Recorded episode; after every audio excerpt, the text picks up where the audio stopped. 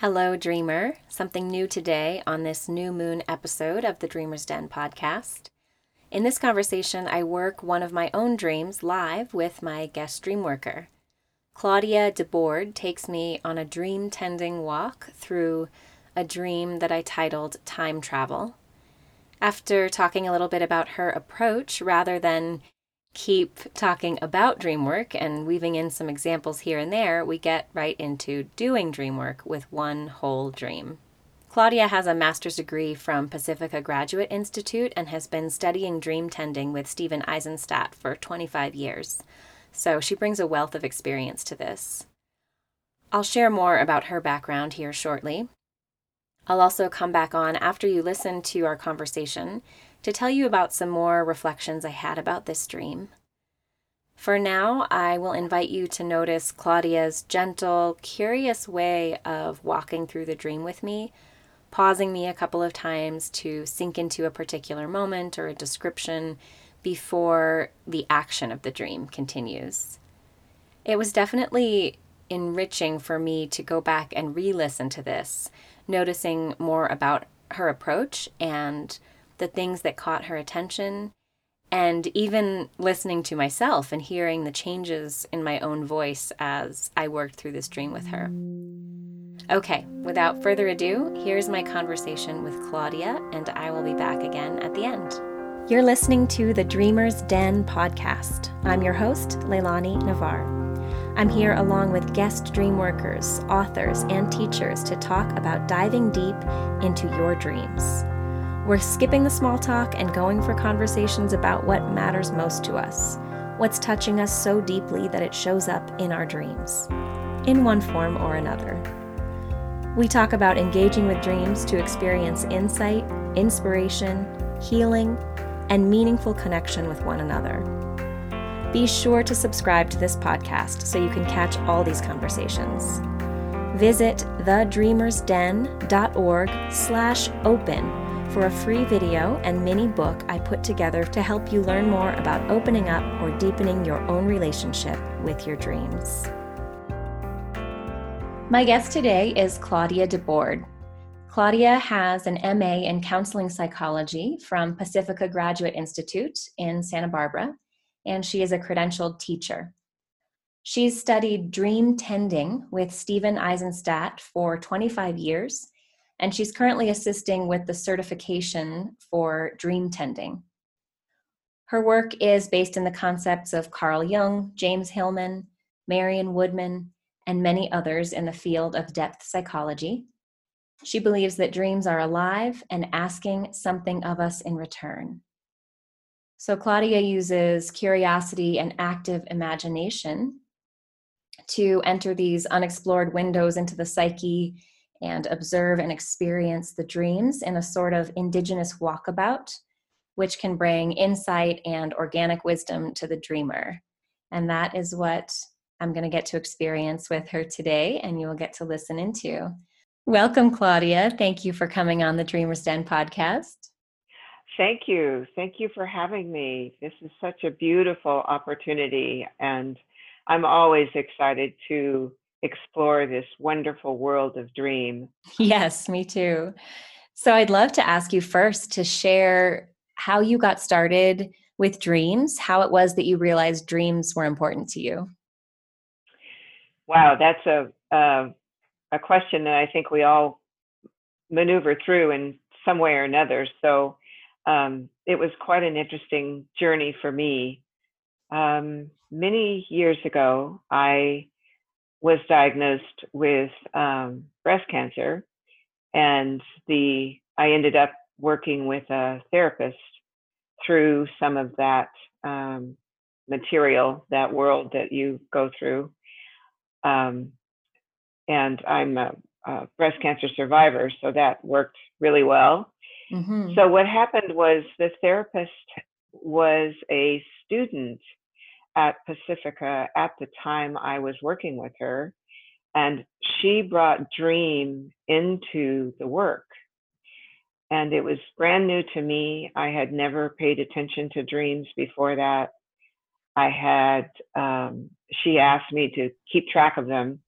so I had this tiny little five by five pad where I scratched out the notes, um, not wanting anybody in my family to know what I was doing. Mm-hmm. And uh, and um, as she opened up that field for me, that realm for me, that world for me, um, there was this instant connection to an earlier time when I was a child and I loved story and I mm-hmm. loved exploring that story world as a as a little girl. Um, I would tell stories to my friends just for fun.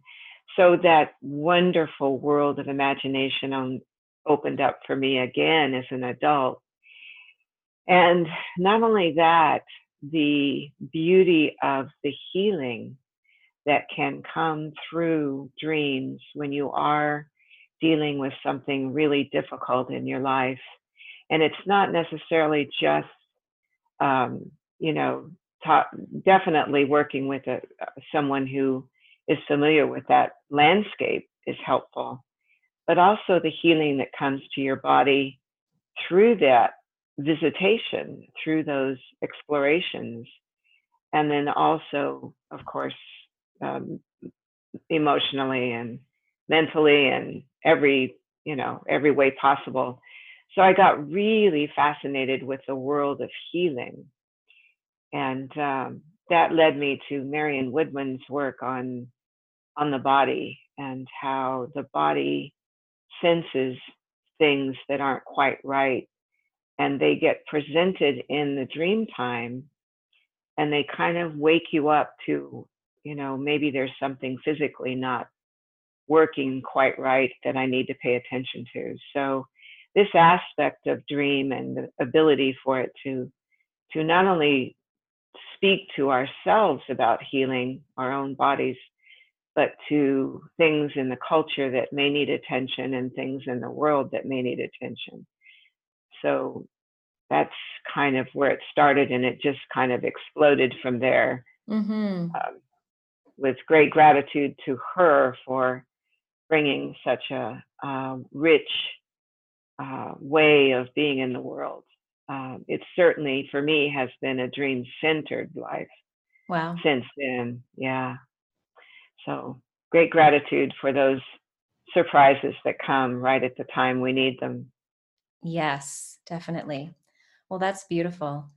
I I love that you said it connected the dream, the love of dreams connected back to a love of stories in childhood because I really share that experience. I think there was a way that stories, especially fantasy adventure stories, gave me this sense of a of significance, excitement and meaning and significance in these imaginary adventures and that as an adult, I still love stories, but dreams are a way into that and a way into that that can be so intimately and personally shared with others who are interested in opening up their dream lives. And that uh, that's that same note of significance comes through the dreams. Exactly, exactly. There's a beautiful um, memoir that um, one of the my um, well, she's an amazing teacher, but also um, survivor as well. Um, she just finished a book called um, The Dog That Became a Wolf and um, How the Moon Broke Curfew. And her name is uh, Hendrika de Vries. She grew up during um, the Nazi invasion of um, Holland in Amsterdam, and she's in her 80s now and wrote this memoir of how she um, survived through that time as a six year old child with her mother. And the beauty of the story in this, since we both love stories so much, I just felt I wanted to share this. Yeah, great. The beauty, the beauty of that story is the gift that her parents gave her of imagination and story and curiosity at a, at a young young age mm-hmm. And how that allowed her to with the support of her family, to um, move into the world in a in a different way, maybe than if she hadn't had that background. Uh huh. Well, I'll definitely look for that book. Yeah, that power story with us is really beautiful, and I agree with you with childhood. It's I love reading story to children or to myself. Hmm. And can I ask you to tell us a little bit more about dream tending? Yes, um, because of this therapist's uh, introduction to me to Dream, but also to Pacifica Graduate Institute, I was able to uh, attend there and got involved with um, not so much when I was in the program. I was a, I was sort of introduced to it a little bit, but after I graduated, um, I was able to attend uh, many, many, many workshops and seminars that uh, Dr. Aizenstat had at the time as he was beginning to create this um, uh, idea of dream tending. And the and the premise fits me. Um, another piece of my childhood was I was I grew up in nature. I grew up in the Sierra Nevadas in the foothills, and that beauty of that time of of just exploring nature as a young child. And um, this type of work for me is like an exploration into the nature of dreams. So it comes very natural to me to to kind of observe and kind of look around the landscape and kind of see what's going on. And that's kind of what dream tending does. You kind of tend to the figures that come, the imaginal figures that come, and host them.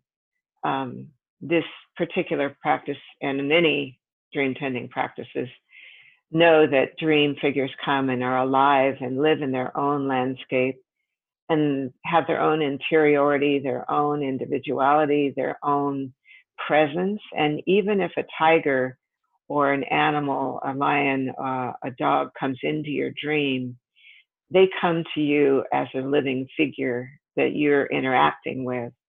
And it's that interaction, that in that story that they bring.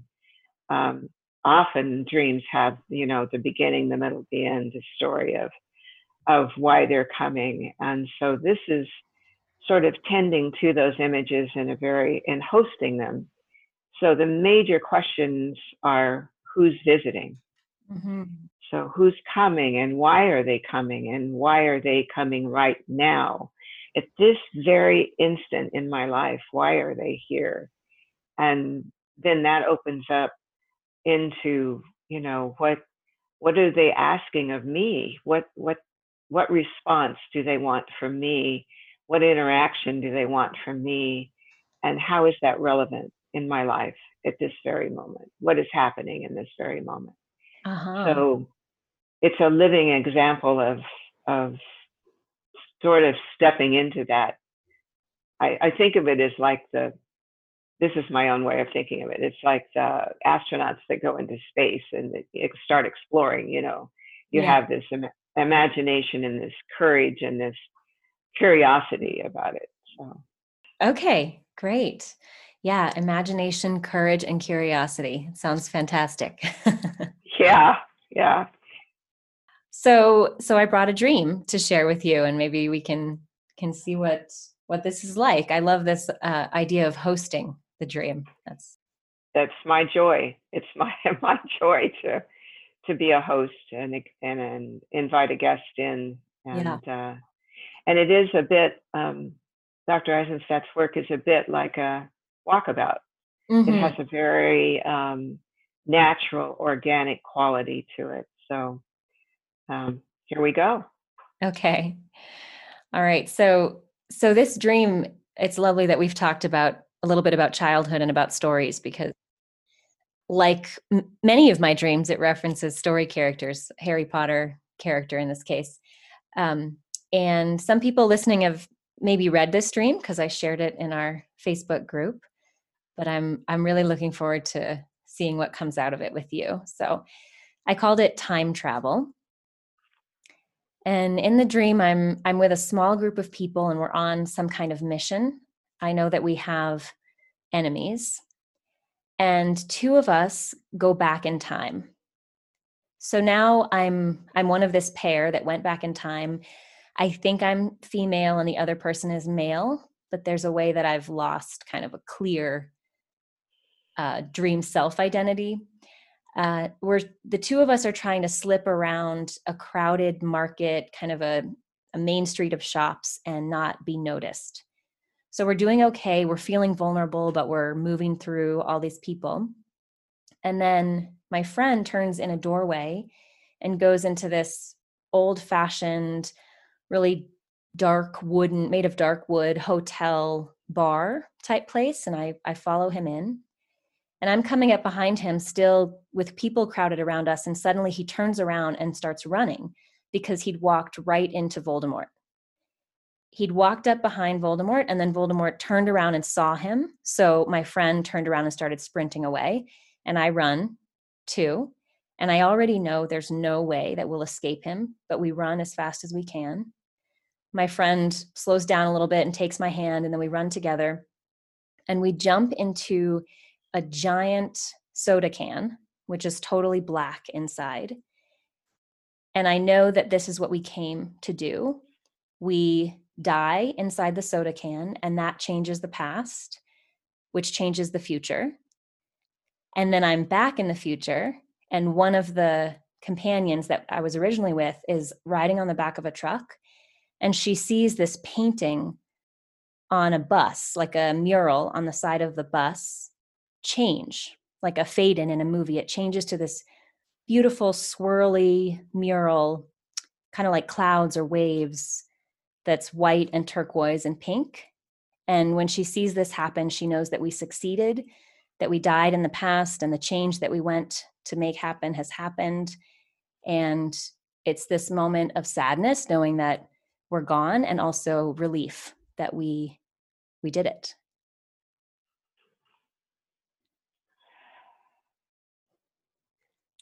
The end. um, yeah, I like to just pause a moment to uh, invite that space of of dream in, and um, so you mentioned that you've worked the stream a little bit. Can you fill me in a little bit about that?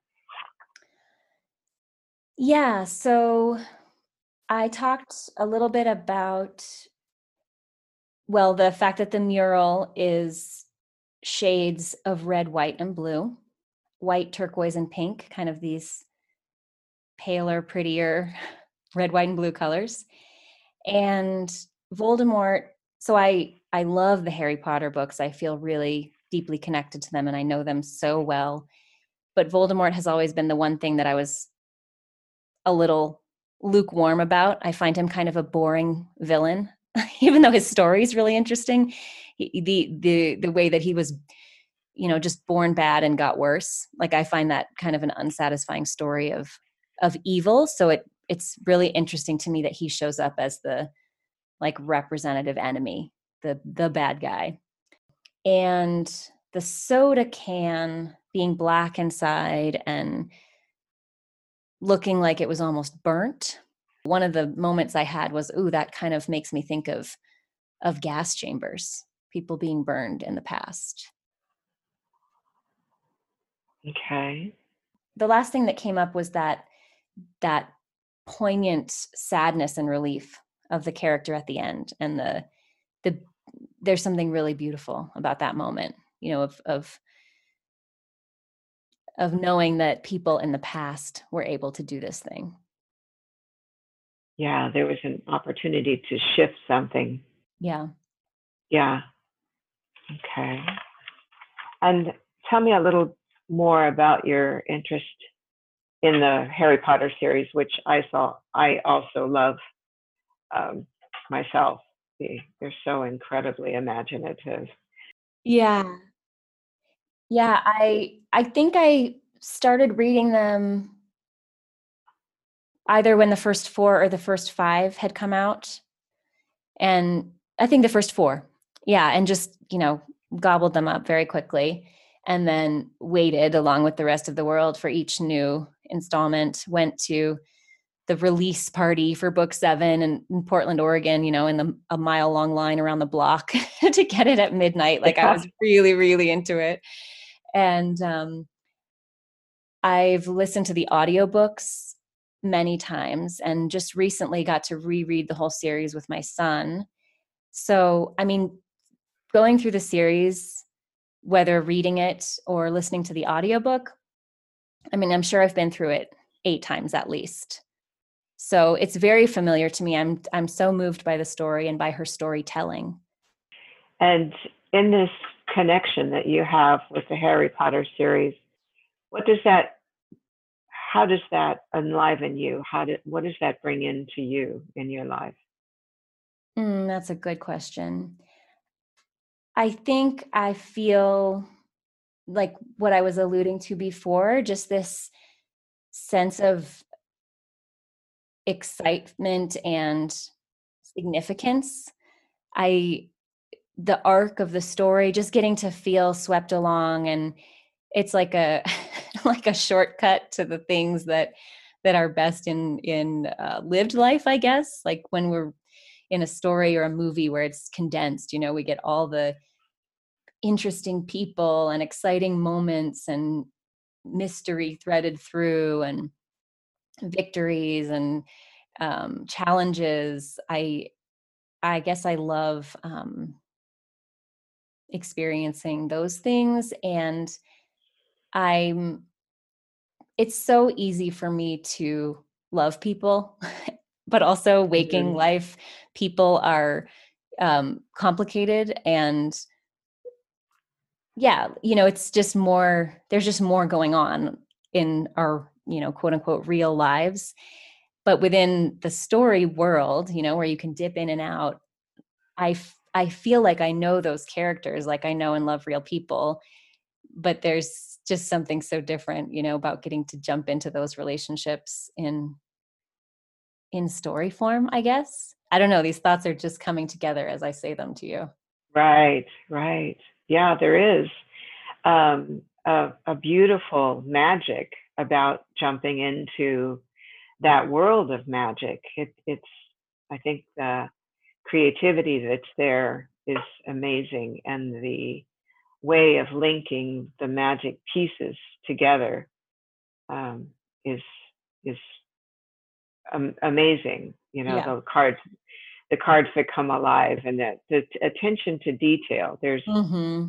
it. It is truly a world. It is yes. like many really well written uh, authors. You you are literally stepping into that world as as um, as a living thing. You really feel it. Okay. Definitely. Yeah. So my curiosity goes now to what it's like when you're not in that living magic. What what how how are you with the opposite? When I was really into reading Harry Potter, I was working a job that was very mundane and I felt I was struggling for sure with the um the feeling that my life was boring just because of the mundane tasks I had to do all the time and you know just longing for more of the feeling that I got when I was reading. Yeah. I would say that now my experience is so different. I feel I feel really alive and fulfilled by how I spend my time now. So you're bringing my attention to this like past versus present thing because i i remember what it was like to be longing to have that i long for something else. I long for something more. And that feels really different actually. And that's kind of nice to notice that i i don't feel that these days. Um i feel like i'm getting my version of meaning and significance and actually it's a lot less stressful than harry's so i'm kind of grateful for that. Yeah. Yeah. Yeah. Yeah.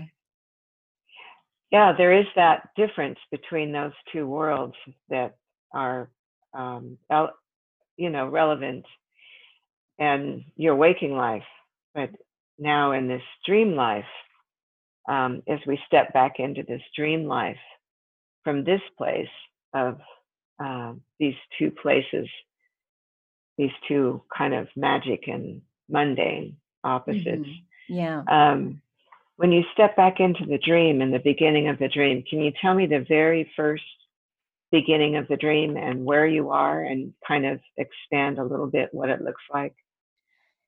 Yeah, it's it's that sort of dream knowing, just the setting is that I'm with a small group of people and we're on some kind of mission together. We have some enemies. That there's not much more yeah, I don't have more kind of information about that, but and also the scenery is not very vivid. It's kind of grayscale almost. Like I just get the sense of us looking around, you know, like on on alert, sort of, um, and maybe almost slightly crouched, like we're ready to run or ready to spring. We're we're mm-hmm. um, we're in some kind of uh, you know action scene, I guess. Yeah. yeah. And can you tell me a little bit about this person that's with you? So in the beginning there's multiple people and there there's a feeling of camaraderie we're in it together i feel like everybody's on the mission together i think i i trust these people like there's everyone's capable and we're in it together we're on the same mission mm-hmm. and then in the past there is this strange switch like i don't feel as clear about who i am or who he is but we're part of that group still. So before you head into a little bit more of the of the action, can you describe this man? I don't see him vis- visually very clearly, but I would say that he's young. I think I think maybe we're both young, maybe in our early 20s, younger adults. Is he familiar to you in some way? he's not familiar like a from waking life but in the dream there's an there's a strong connection there i i know him and trust him yeah i was thinking of the characters in harry potter of um you know harry and his friends yeah maybe a similar relationship there's no it's not ron you know it's not a character. right right but there right. is that you know we've been through a lot together we're in this together yeah. now yeah. i trust you yeah yeah okay and now go forward with the dream from there so together we're slipping through a crowd trying not to be noticed as we move through this crowd of people i guess i i believe that we would be noticeable if someone did look at us, it, we don't look like we come from this time and place. So we're trying to just slip past. And then, oh, oh go ahead. I, I was, I'm curious about this ability to seen and not be seen. Mm. What is that like? It feels like we're just getting lucky. Like we're not invisible by any means. We're just, we're um, just barely managing to do it to like move in this quick and windy way that we don't catch anyone's attention so it feels vulnerable but it also feels like okay okay so far so good we're uh-huh. we're getting there okay and let's go on. And then you know i don't know exactly what we're looking for but we are purposeful and then my friend turns into this old bar. It's got like dark wooden i don't know even i'm sure there's names for this but i can picture it's like this old fashioned kind of furniture and doorway and everything like an old western fancy old western hotel. And he turns in there to look for whatever we're looking for and so i follow him and then he suddenly turns around and is facing me again and starts running. And I look up and there's Voldemort, who's very tall. Um, definitely. Yeah, let's like, uh, let's let's stop just the action just a second before you see Voldemort. Okay. So this person, this this man that's coming with you, who belongs to this group that you belong to, that you know really well, you're familiar with them, you have some kind of um, connection with this uh, event that you're involved in. There's a reason why you're here. There's a reason why this is happening. You're heading to to an event of some sort, and right before he turns and looks at you, what what's happening with you? I'm trying to I'm tr- I'm trying to keep up and to figure out what's going on. I'm still in that that high alert state of being on this mission, like looking around from side to side, keeping track of him, seeing what's around us. So my question then is, what does that feel like when you're on high alert? It feels like my um my energy is up a little bit higher, like really in my senses, you know, my eyes, my ears, I'm turning my head quickly, even up in my shoulders a little bit. I'm lighter on my feet so that I can move fast if I need to. And how how do you respond to that? How does how do you how does your body respond to that?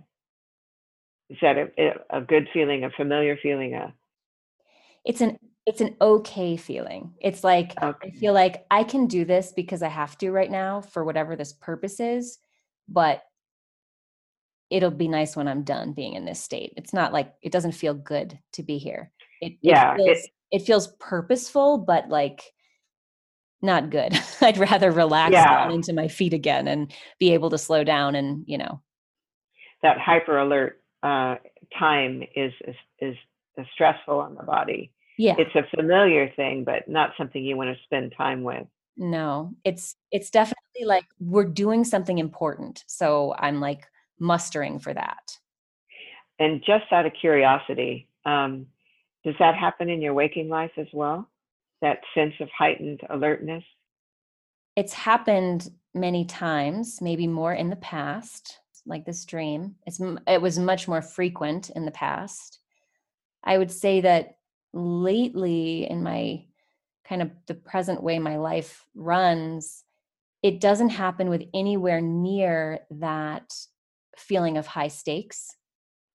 Like I've definitely felt that high alert, like I might run into Voldemort level of stakes before, uh, but I haven't felt that in a long time. Now I'd say, um, yeah, you know, it feels more mundane, but in a good way. Like, am I going to actually get the kids to school on time? you know, Yeah, like I'm, yeah, I'm, I'm, I'm, I'm moving quick and paying attention side to side, but for something, you know, low, lower stakes. right, Right. And then, and then once I do drop them off, I calm down again. Yeah, so it's a familiar feeling both Yeah. in both places. Yeah. Okay. And I'm assuming you have quite a crew of support in your waking life to orchestrate your life in a way that needs to move forward also, Well, more or less. I mean, you know, COVID has changed that. Yeah. I I don't have that feeling of group camaraderie in the same Mm, way mm, since since we started being cautious about COVID. uh-huh. That feels like a, a lacking right now. Yeah, yeah. So in the dream, you do have this, you do have this feeling. It comes back to you in a hyper way, hyper alert way. Mm-hmm. Okay. So in the dream now, again, you're standing there, crouched, ready to go into the bar. It's a, one that you're familiar with. Uh, the way it looks, it's a familiar looking bar, kind of like the older wood, the older uh, type. And as you follow this figure, your leader or your partner or your familiar into that space, uh, he, he turns and looks at you. What happens in that look? What's held in that look? Oh no, we got to go. Instant. Yeah, Yeah. about face. Like we just we just walked right into him. We were trying to be unseen, but we just we just walked right into the worst, the worst possible eyes to see us are the ones that just saw us. What does that bring up for you? That feeling. It's like the the realization of a, a fear that um, even though I'm trying to pay attention and do the best thing for in like all areas of life, what if all of a sudden I realize it's all gone wrong? Like yeah, abruptly, it didn't just go wrong. Like we just walked face to face with Voldemort. We need to turn yeah. around and run as fast as we can.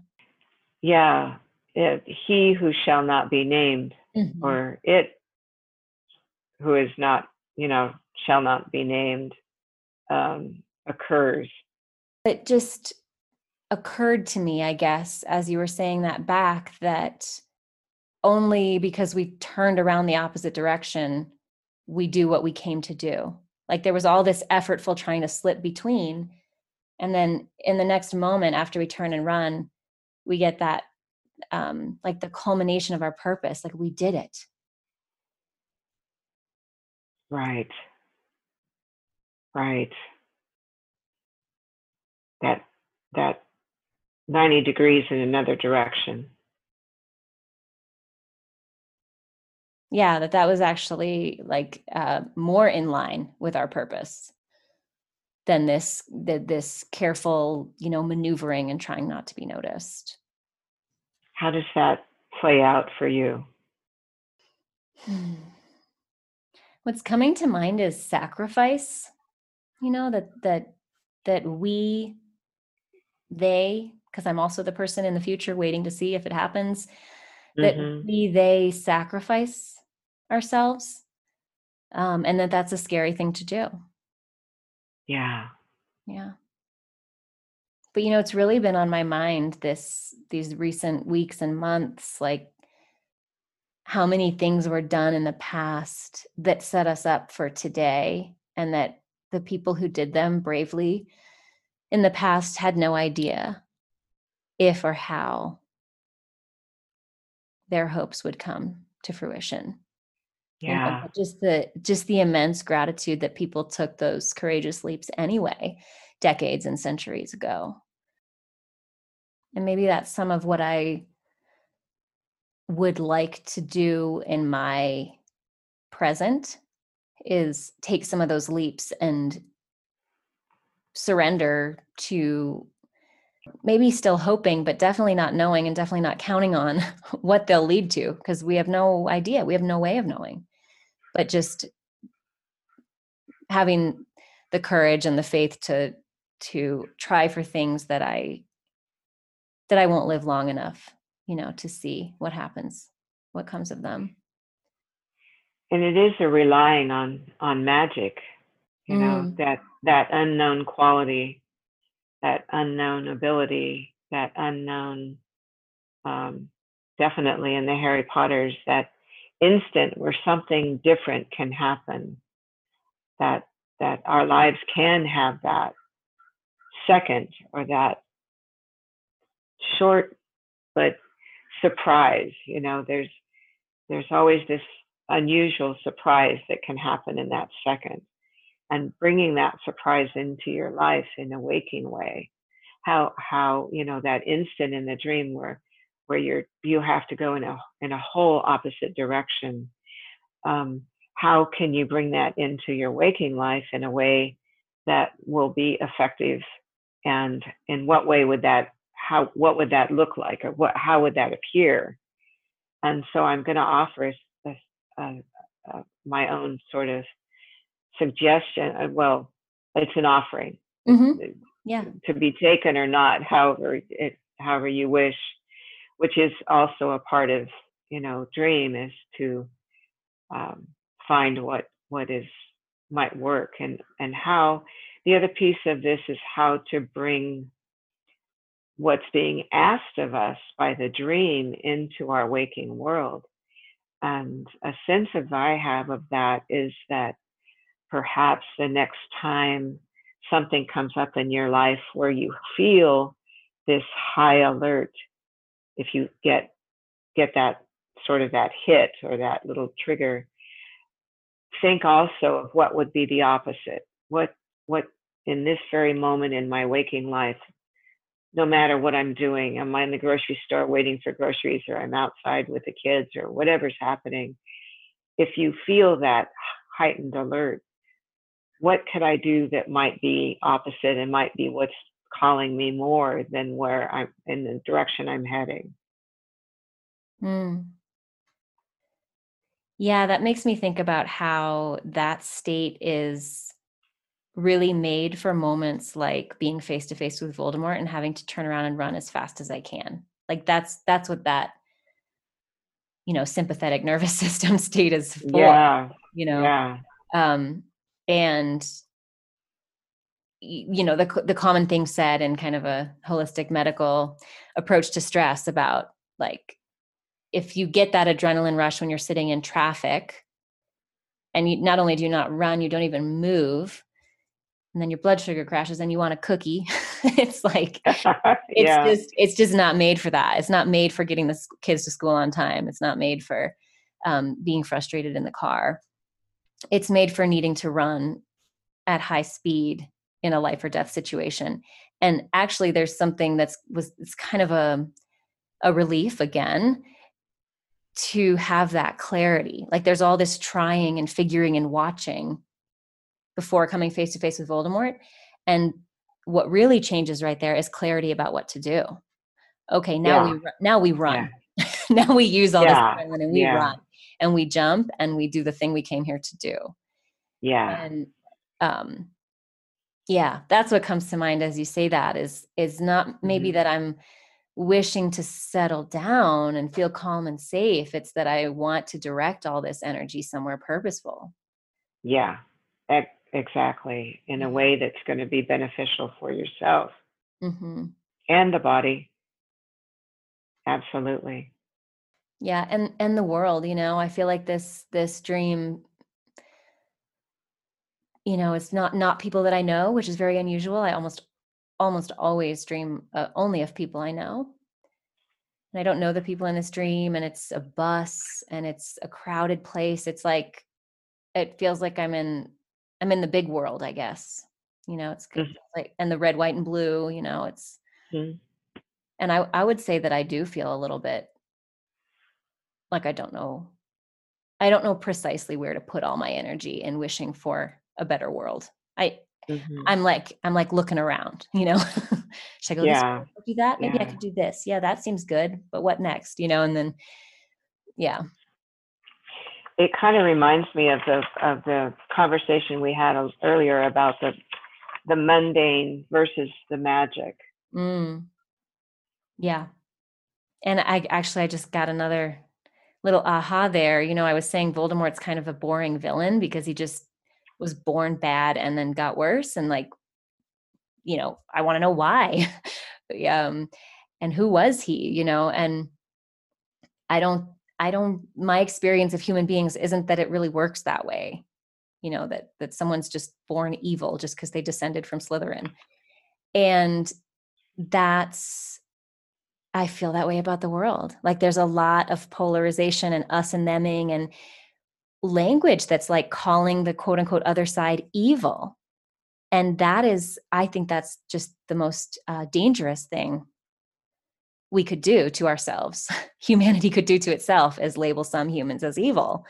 And so in like that um yeah like i feel like there is no voldemort and and that's that's the only time you get crystal clarity about what to do is if you're like good and evil. I run towards good. I fight Mhm. evil. And that just doesn't feel like the real world to me.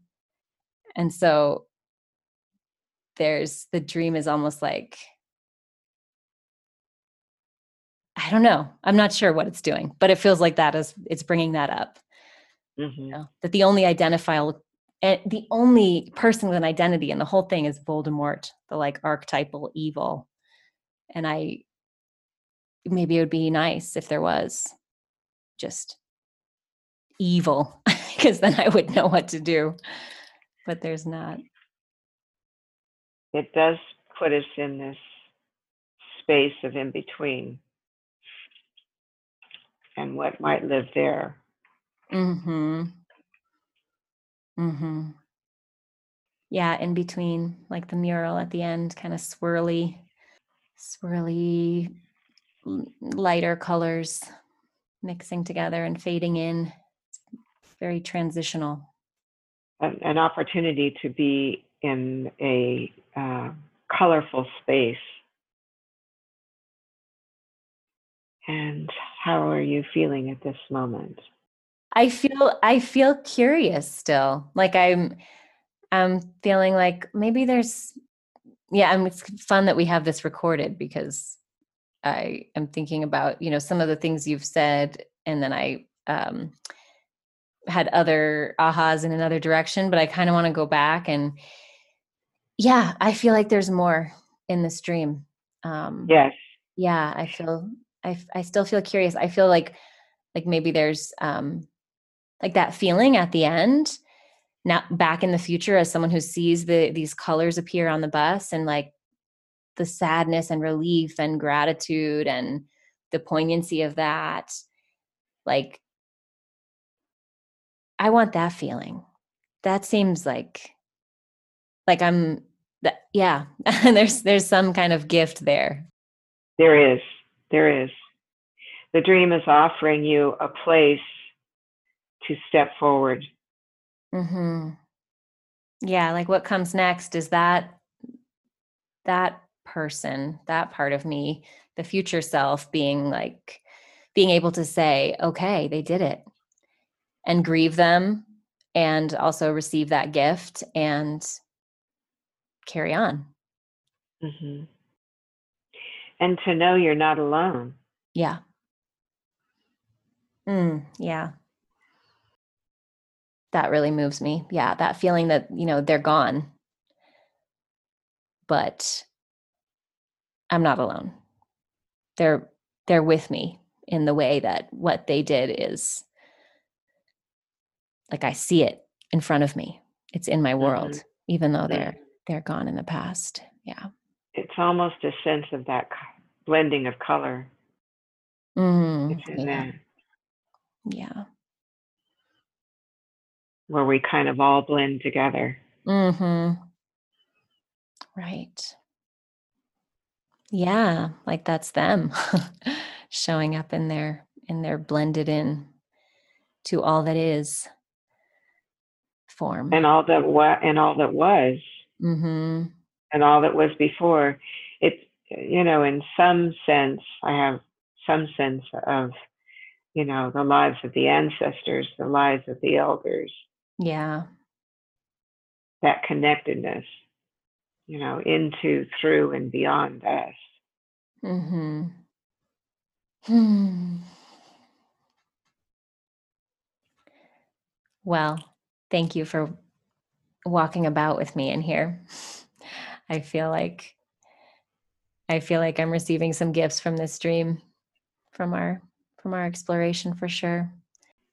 It's my pleasure to be a part of and a witness to this beautiful landscape of dream and and your beautiful hosting. Mm. Um, so thank you for inviting me here. Mm-hmm. Yeah. Is there anything you would like to say about about what we just did? Just the joy I feel when I host a dream that has such intelligence and beauty and information uh, for the dreamer gives me great happiness. Mm, yeah. and a passion for for the work, a passion for dream, a passion for the possibility a passion for the openness, a passion to understand that it can connect us to not only ourselves, but to what's happening in our culture, what's happening in the world, what's happened before, that, that we do have this lineage. There is a human uh, and species lineage that we're all a part of, a history that we all share in some ways. And to explore that is um, powerful. Yeah. For all for all of us. Is there anything you want to that you feel is not finished in this work? Well, I don't feel that it's finished, but I also feel comfortable with that. You know, I feel like now I'm sort of caught in this beautiful moment and the mural and the swirly painting on the bus and like I want to go paint it, you know, and see see what that feels like. Oh, thank you for saying that. That's a beautiful way to do to honor the dream. Yeah. It, it, it's always wonderful to honor the dream by poetry or painting or dancing or music or movement or yeah yeah you know, walking or being in nature or whatever but it's so beautiful to honor it that way so thank you for saying that and i i have a question for you if if you want to answer it but i usually do projective dream work jeremy taylor style in my groups and i'm i'm just curious for you i know you were really holding space for me and asking me questions but do you feel like you experienced a version of this dream as your own and is there anything that any kind of aha moment or thing about it that that touched you if it were your dream? Uh, i think I, I truly believe that when we do dream work it doesn't matter if we're doing it uh, just the two of us or if there's a group and we're doing it in a group or if it's a larger audience i truly believe that the psyche that that that brings these dreams to us or whatever dream body that brings these dreams to us always has an aspect of touching something in each one of us mm-hmm. in a different way and when it's done out loud where we can talk about it um, i've been in an audience as a teacher i've been in an audience also with dr Aizenstat many times and every time, every time he does dream work, every time dream work's done, something about that dream work always touches something in me. Mm-hmm. Not anything I expected, not anything that I could bring up with my ego or bring up with my thinking necessarily. It, it's almost like dropping a seed, and then I I can revisit that because of the work, the beauty of the work, and the experience of the work, I can visit that and go, oh, for me, that aha moment for you and that kind of going in an opposite direction immediately, that was really pivotal for me as well. Mm. In, re- in remembering that I don't have to be stuck uh, doing a certain thing a certain way all the time, that I can look for a, a, a, a spark of doing something different and different doesn't mean it has to be uh, majorly different. I'm not talking about, you know, going from a life career different, although it can mm-hmm. certainly be that. It, yeah. Um, it can also be very subtle, a very subtle difference. And um, I, I like that idea of ask, it's asking for me to look in a different direction. I like that openness. Mm that openness of possibility you know that openness of of oh wow i'm standing in this line and you know there might be something in in somebody in line that i'm not feeling particularly happy to be in line with for whatever reason but i can take that that moment and go well how can i address this in a different way or what's opening for me in this mm-hmm. so I do believe that each person and each work and each dream brings practicality to all of us um, when we pay that that kind of attention. So I thank you for that piece. Hmm. Hmm. Well, thank you again. That was really wonderful. Just I like the way that we deepened into it and slowed it down and and uh, explored it in that way. So before we wrap up, where can people find you online if anyone wants to learn more about what you do or the dream tending workshops? Um, thank you for asking. Um, yes, um, Dr. Aizenstat has certi- certification programs that are available um, through his dream tending uh, website, if you want to check there. Um, and then I have a sort of a contact website myself called Let's Explore Dreams. and it's basically a place where people can contact me and see if they want to work uh, either individually or with a group or however they might want to bring this into their lives in a way that might be beneficial. Okay, great. I'll link to both those sites and share your email address and also look for the book you mentioned earlier so people can look more into any of that. Oh, one more book, if I can just offer it out, uh, other than Dr. Aizenstat's book, which is Dream Tending. Okay. Certainly, certainly that one. Um, but there's another one that um, is called For the Love of Dream.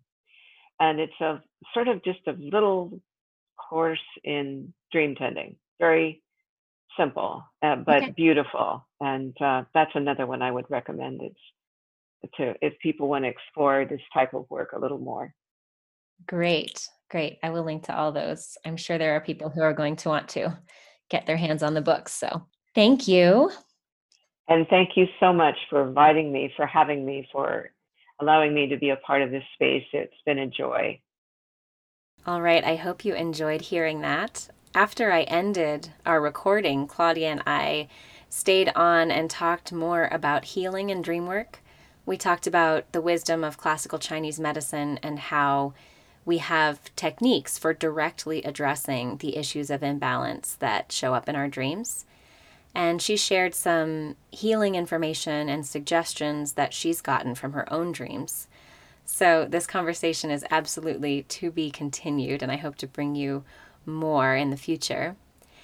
As for my conversation with the time travel dream, and I do see dream work as a conversation with the dream.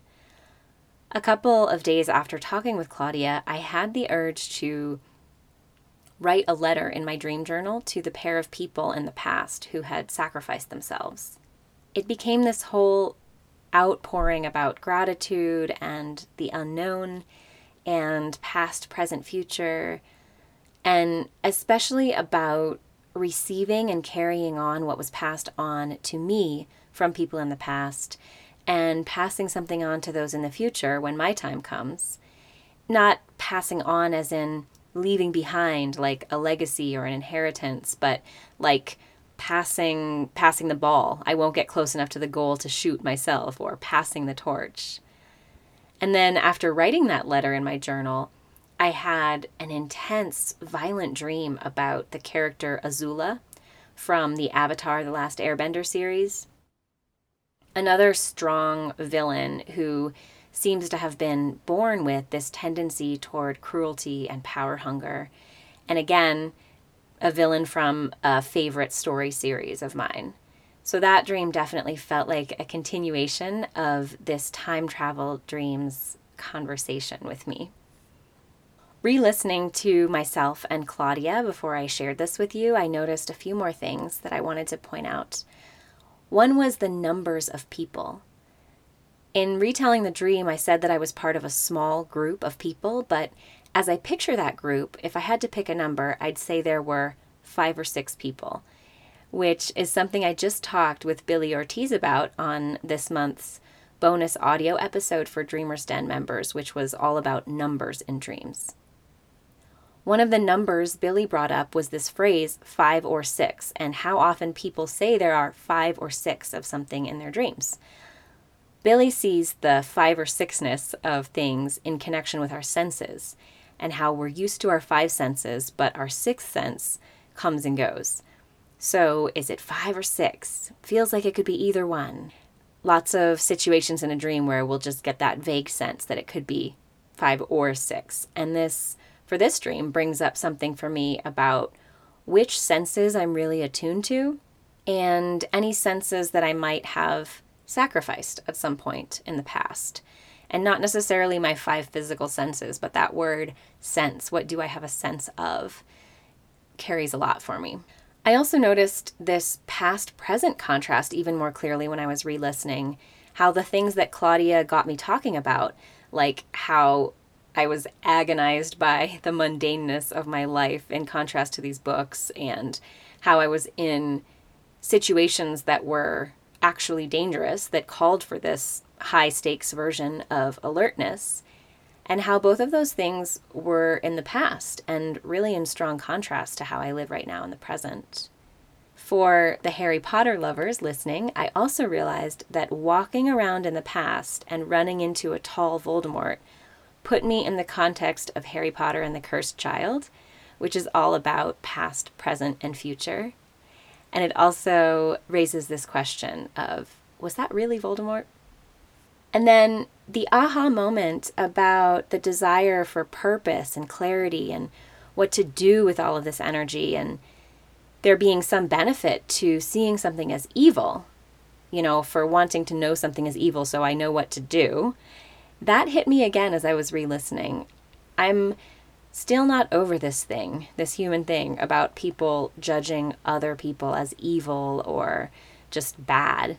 I feel sad about it a lot of times when it comes up. And I feel like this dream might be a little insight into the appeal of labeling things good versus evil. And the last thing I wanted to share was that on re listening, I heard Claudia's offering more clearly. That I could notice that high alert state next time it happens, next time I get that ping of recognition, and ask, what would be the opposite of what I'm doing? What would it be to turn around 180 degrees? And what's calling me more than the direction I'm heading? What direction is more in line with what I came here to do? All right, that is all for now. Thank you for listening. Does anything come to mind for you about this dream or about dream tending? Leave a comment on the show notes at thedreamersden.org slash 19 thedreamersden.org slash 19 or send me an email. I'll be taking a little holiday time break for the next couple of weeks, heading toward the winter solstice here in the Northern Hemisphere, a time for longer nights and deeper rest, so we won't have a new episode at the end of December. I hope you are getting restorative sleep and dreaming deeply as well. I'll be back with your next episode on the new moon in January 2021. Until then, wishing you deep dreams.